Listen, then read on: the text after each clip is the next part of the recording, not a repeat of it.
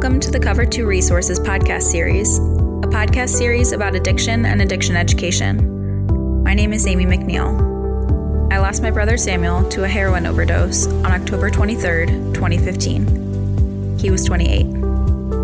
As a family, we thought we were prepared to help Sam fight addiction, but we were painfully mistaken.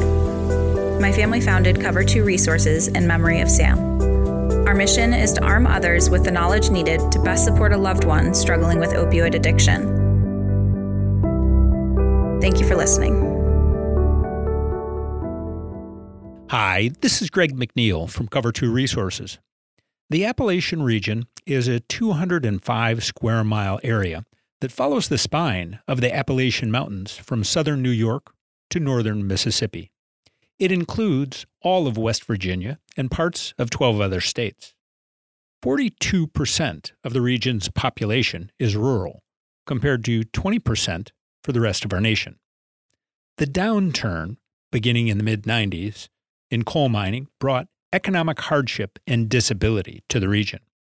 And as the ranks of high opioid prescribing doctors grew with the number of out of work coal miners on disability, Purdue Pharma targeted the region for the launch of their new time released opioid, OxyContin.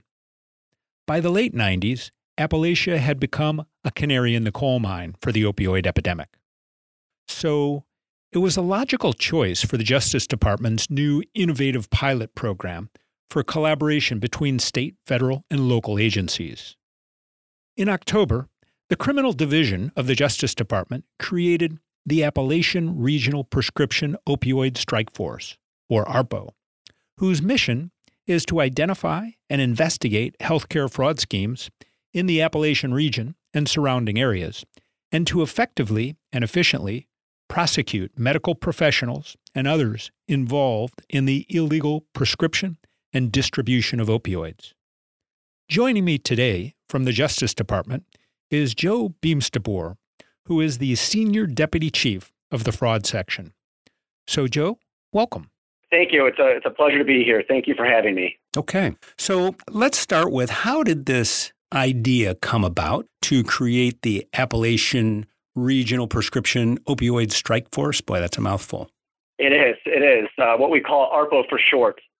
Um, the genesis of ARPO was, was somewhat twofold. I think we need to step back a little bit to understand Within the fraud section, which houses ARPO, exists the healthcare fraud unit and what traditionally known as Medicare fraud strike forces. Um, and those were at the time before the launch of ARPO, um, strike forces operating in approximately 14 to 15 federal districts around the country. Um, and they, the concept was is in those districts you would have fraud section trial attorneys, criminal division prosecutors, AUSAs from those districts, dedicated HHS agents, DEA, FBI agents, all prosecuting um, uh, healthcare fraud in those districts, and that was launched approximately 2007.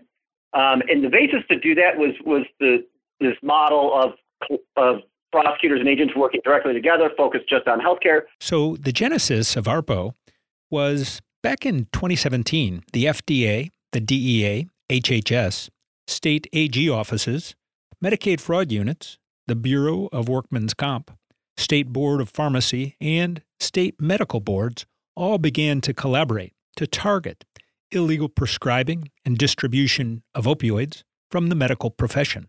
But also, a core model was the use of data analytics. Um, in, in, infancy, in a very rudimentary way, using data analytics in 2007, but then using it more in a more sophisticated way for the last 10 years, identifying those worst actors or worst schemes in the healthcare fraud system um, targeting those schemes and those individuals um, with data analytics as a jumping off point and then using traditional law enforcement techniques. So the idea would be to prosecute those individuals, the worst actors, generally medical professionals, owners, and operators, using a model of focused resources and data analytics to target them, investigate, and then um, prosecute and convict them and remove them from the system from harming patients or defrauding the public fisc. And that was at the core of the healthcare fraud unit. Successful program with our U.S. attorney partners around the country, um, charging anywhere between two to 300 individuals a year, several billion dollars in fraud. Um, recent analyses have shown that this program saves Medicare on average about 5 billion a year, uh, over a, a, the life cycle of, of about 10 years. So it's a hugely successful program. At its core, though, was focused resources and data analytics. And when Brian Benczkowski, the Assistant Attorney General, um, was sworn in, um, he, one of his, his um, core priorities was how are we handling the opioid epidemic um, and handling that in, our, in both as a criminal division and in our strike forces. And we had walked through him the success of the healthcare fraud model, and he believed early on that it would be able to pivot and, and could be applied to the illegal prescription of opioids. And as we worked with the AG, Brian Benczkowski, we were showing him how we were using the model in existing strike force cities like Houston and Miami.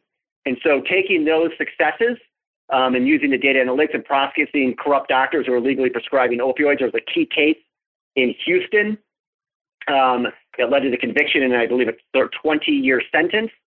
Um, we began to pilot and develop a deployment plan for how we would then apply these analytics and this model of prosecution in the Appalachian region. At that early stage of summer of 2018, um, through Brian's leadership, then the fraud section begins outreach with our partners at HHS, DEA, and FBI, traditional law enforcement partners with the Medicare fraud strike force.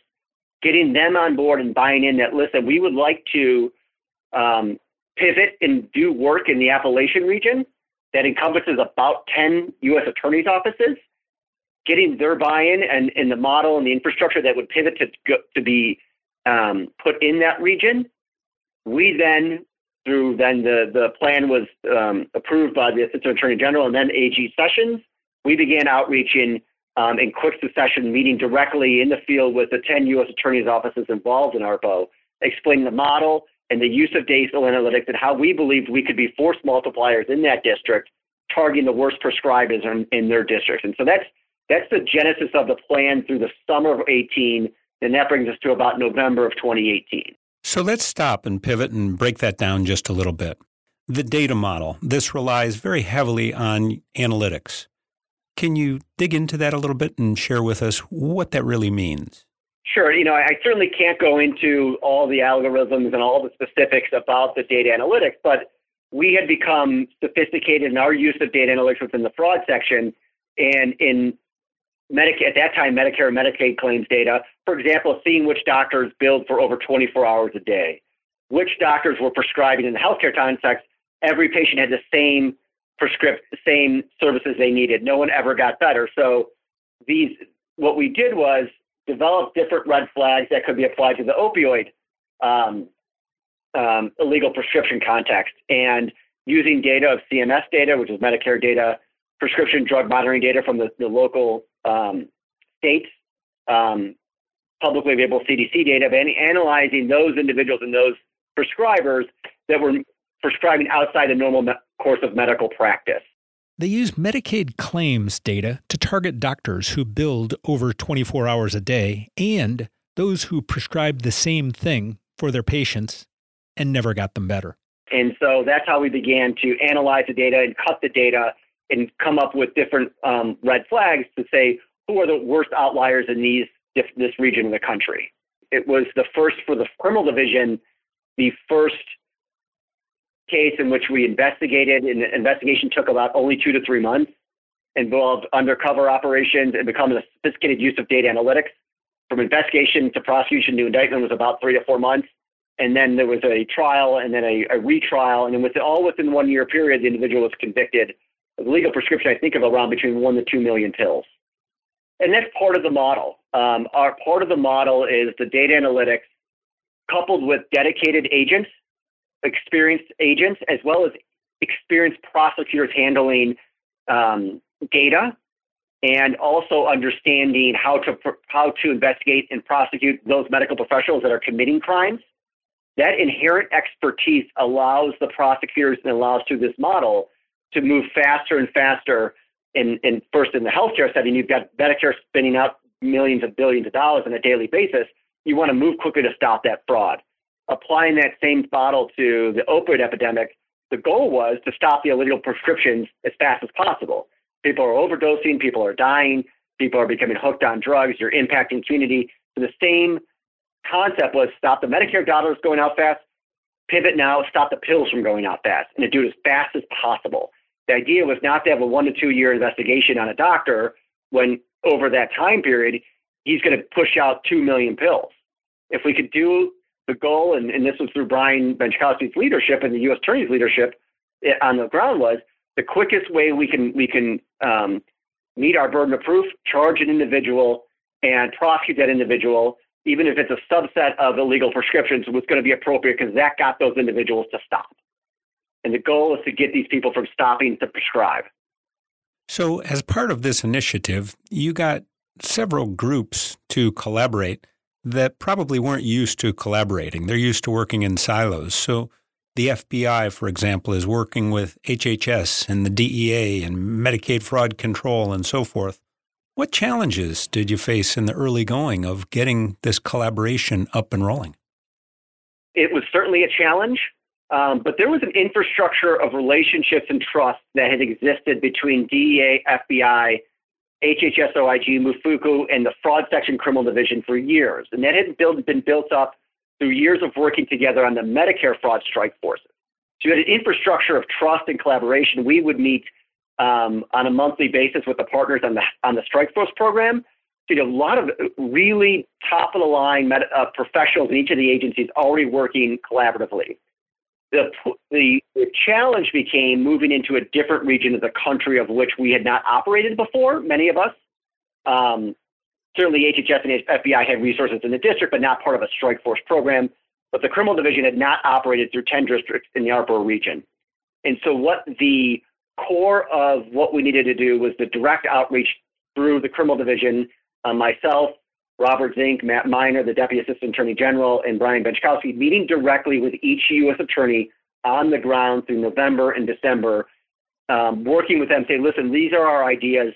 Um, this is the idea of the Attorney General and of the AAG. We think we can be force multipliers with additional resources, partnering with you on cases. Um, and that made, and, and quite frankly, we met with 10 over the course of two to three weeks on a repetitive basis, all these U.S. attorneys' offices and certainly there were certainly people that would be skeptical. We had never met them before, but that was okay. What our job was to say, listen, we are an organized group. We had um, plans for how we would deploy this, plans for how we would use the data. And we just had very honest conversations on how we could use each other's best ideas to prosecute these individuals. We had a model, but we wanted to be flexible to each district. And each U.S. attorney was, at the end of the day, receptive to help their communities get these worst actors out. And though it was a lot of man hours and a lot of relationship building, and, and quite frankly, all of us kind of living in the Appalachian region from October through the initial surge of, of April of 2019, um, it really paid off in building trust in each of those offices that we just had, hadn't known each other before.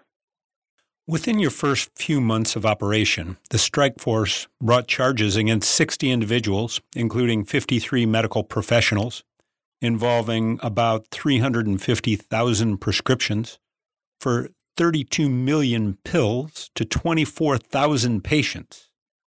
How was the strike force able to put these cases together? Again, I'll go back to this so quickly when the others, you know, uh, other investigations have taken years. What, what's the secret to that, Joseph?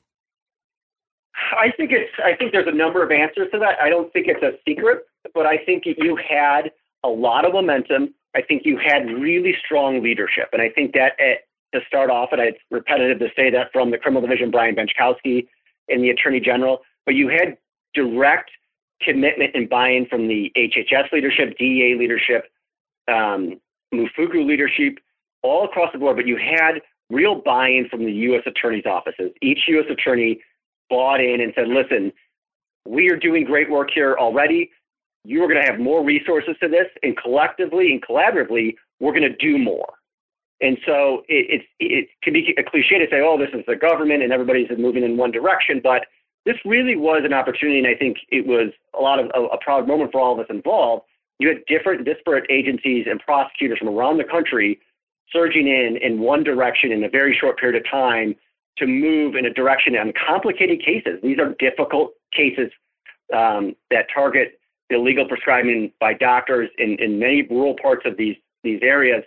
Um, that was a challenge, but it was we were received well by the U.S. Attorney's Office, and, and we learned from one another. And although it's four or five months, it was a it was a breakneck speed by their office and our office to get these people out of the system. Early on, the strike force had a great deal of success with convictions. In one case, a doctor who is alleged to have been the highest prescriber of controlled substances in the entire state of Ohio was charged with operating an alleged pill mill in Dayton. According to the indictment, the pharmacy allegedly dispensed over 1.75 million pills during a two year period alone. In another case, a doctor was operating a clinic that focused on pain management, allegedly providing pre signed blank prescriptions to office staff, who then used them to prescribe controlled substances when he was away from the office. In still another case, a solo practitioner who operates a five clinic family practice focusing on pain management allegedly billed Medicare for urine testing that was not done, and for urine testing that was not medically necessary. And in still another case, a dentist was charged for alleged conduct that included writing prescriptions for opioids that had no legitimate purpose. In fact, he wrote those prescriptions after removing teeth unnecessarily and scheduling unnecessary follow up appointments and billing inappropriately for his services. In yet a final case I'll mention here, a doctor was charged for allegedly prescribing opioids to Facebook friends who would come to his home to pick up prescriptions and for signing prescriptions for other purpose or other persons based on messenger requests to his office, who then allegedly delivered the signed prescriptions in exchange for cash. These were all brought in with the assistance of the FBI, the DEA, HHS, and the Kentucky Medicaid Fraud Control Unit. Assistant Attorney General Brian Benczkowski said medical professionals who violate their solemn oaths and peddle opioids for profit should know that we will find you and ensure that the justice system treats you like the drug dealer you are. So, as you know, Joseph, over the last 20 some odd years since the opioid epidemic began, medical professionals caught peddling opioids for profit rarely got more than a slap on the wrist, and very few spent time behind bars. So, how is the strike force going to change that overall trend? What I would speak to is this I think in the early days of the healthcare fraud strike forces, we had early success prosecuting doctors. But part of that, prosecuting corrupt doctors, and, and I should preface it to say, listen, 99.9% of doctors are good in doing the right thing. These are the outliers. In the healthcare fraud context, we're targeting the outliers that are harming the patient and stealing from federal taxpayer dollars. In the opioid context, there are legions of good doctors treating pain around this country. That's not what this initiative was about. But it was taking the corrupt individuals out of the, the system. But early on in the healthcare fraud context, you may have seen lower sentences. And, and you would see lower sentences in Miami, whether it was Brooklyn, Los Angeles, Houston, and Chicago, and Detroit. Over time, though, I believe there was a real became a real understanding between the judiciary in those districts, and, and frankly, that as more cases were brought, there was more publicity on the, the, the tremendous impact corrupt medical professionals in the healthcare setting could have on patients, patient harm cases. You had patients, out, a doctor out of Detroit prescribing um, people prescribing cancer medications for individuals that didn't have cancer, not only defrauding the public fisc, but harming patients. Um, once those cases started to be brought to the light around the country, you saw the sentences start moving up. Um, that has a massive deterrent effect in those districts. We've seen the cost curve of Medicare bend downward in certain districts because taking out the illegal, the corrupt medical professionals removes the worst actors. The billings actually can go down in certain cities, even though cost curves of Medicare generally go up. So we knew that we could have an impact in those districts. We knew we already did on the healthcare side. The pivot now is beginning that process again in the in the Appalachian region. The, that that sentence I talked about in Houston was actually 35 years for a doctor for illegal prescribing opioids in Houston. That will have a deterrent effect in that location, like without question. These prosecutions will have a deterrent effect on other individuals. They may stop and say, "Listen, I'm not prescribing anymore," and, and for whatever reason they stop doing that.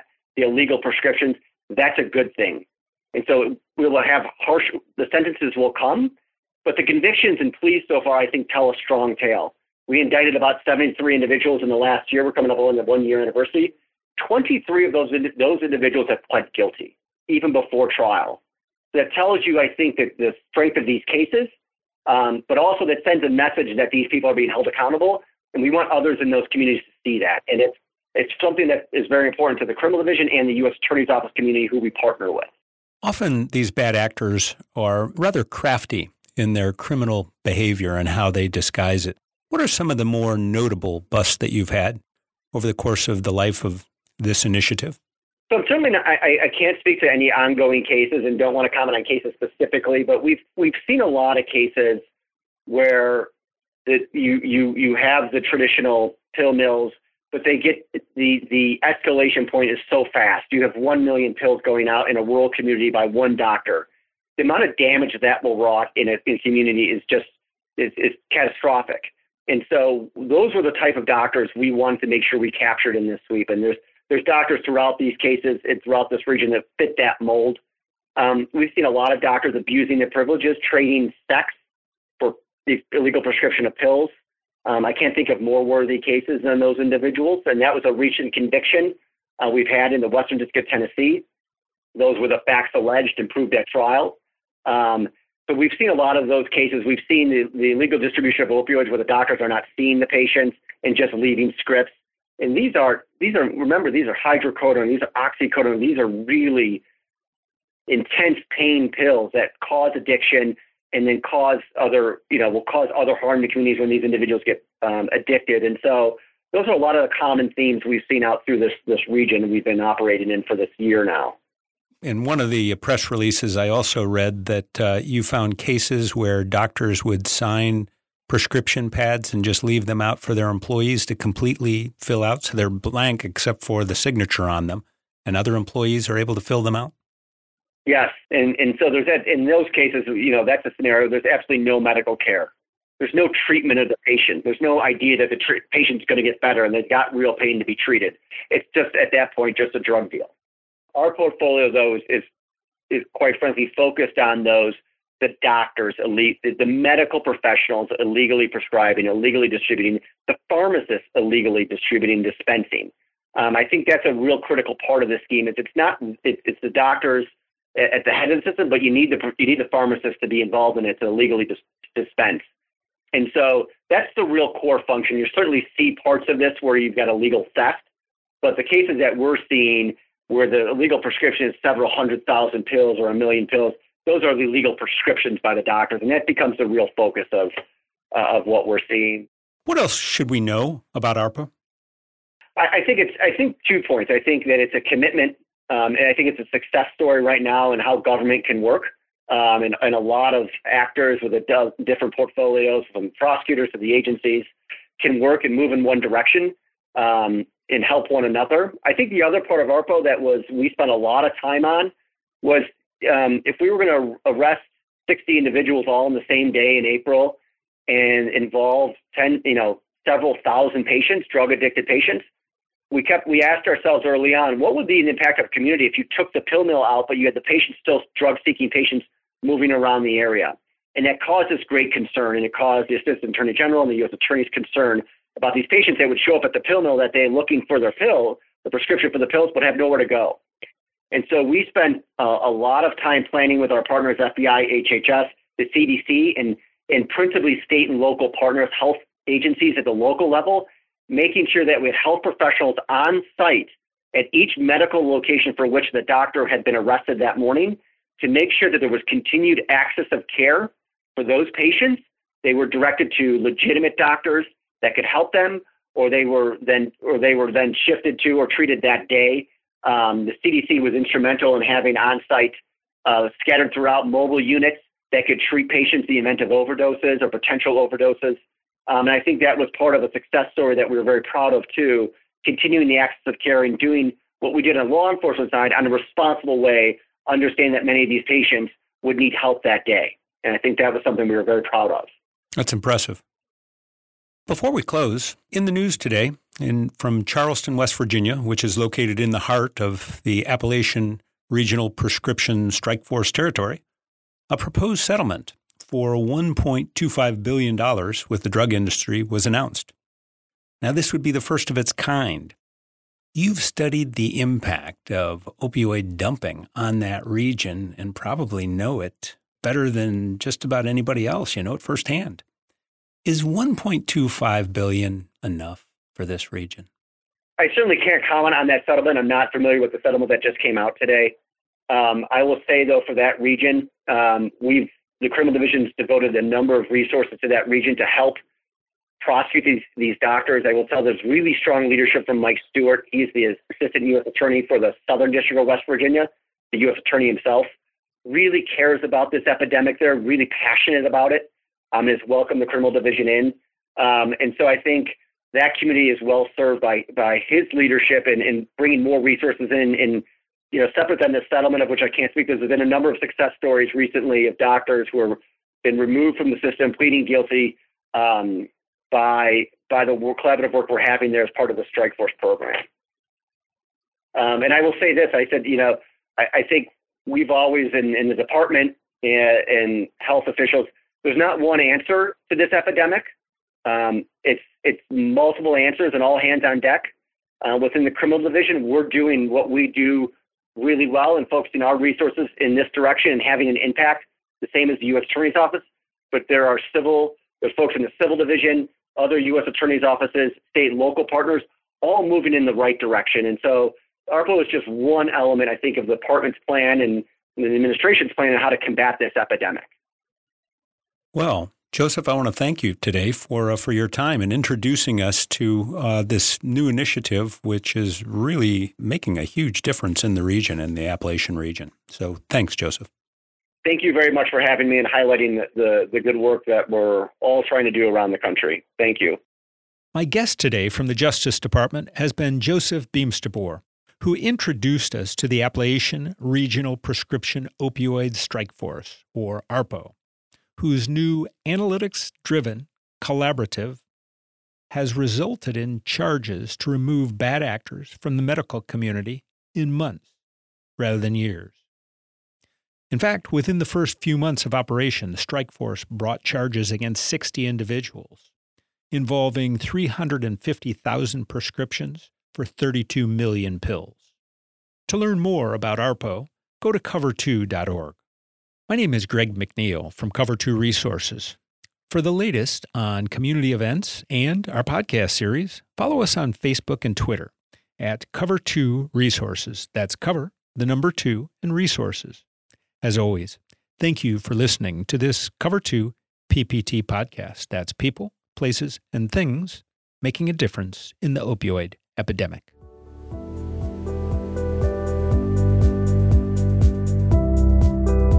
Thank you for tuning in to this episode of the Cover 2 Resources podcast. This episode is a production of Cover 2 Resources and is made possible by listeners like you.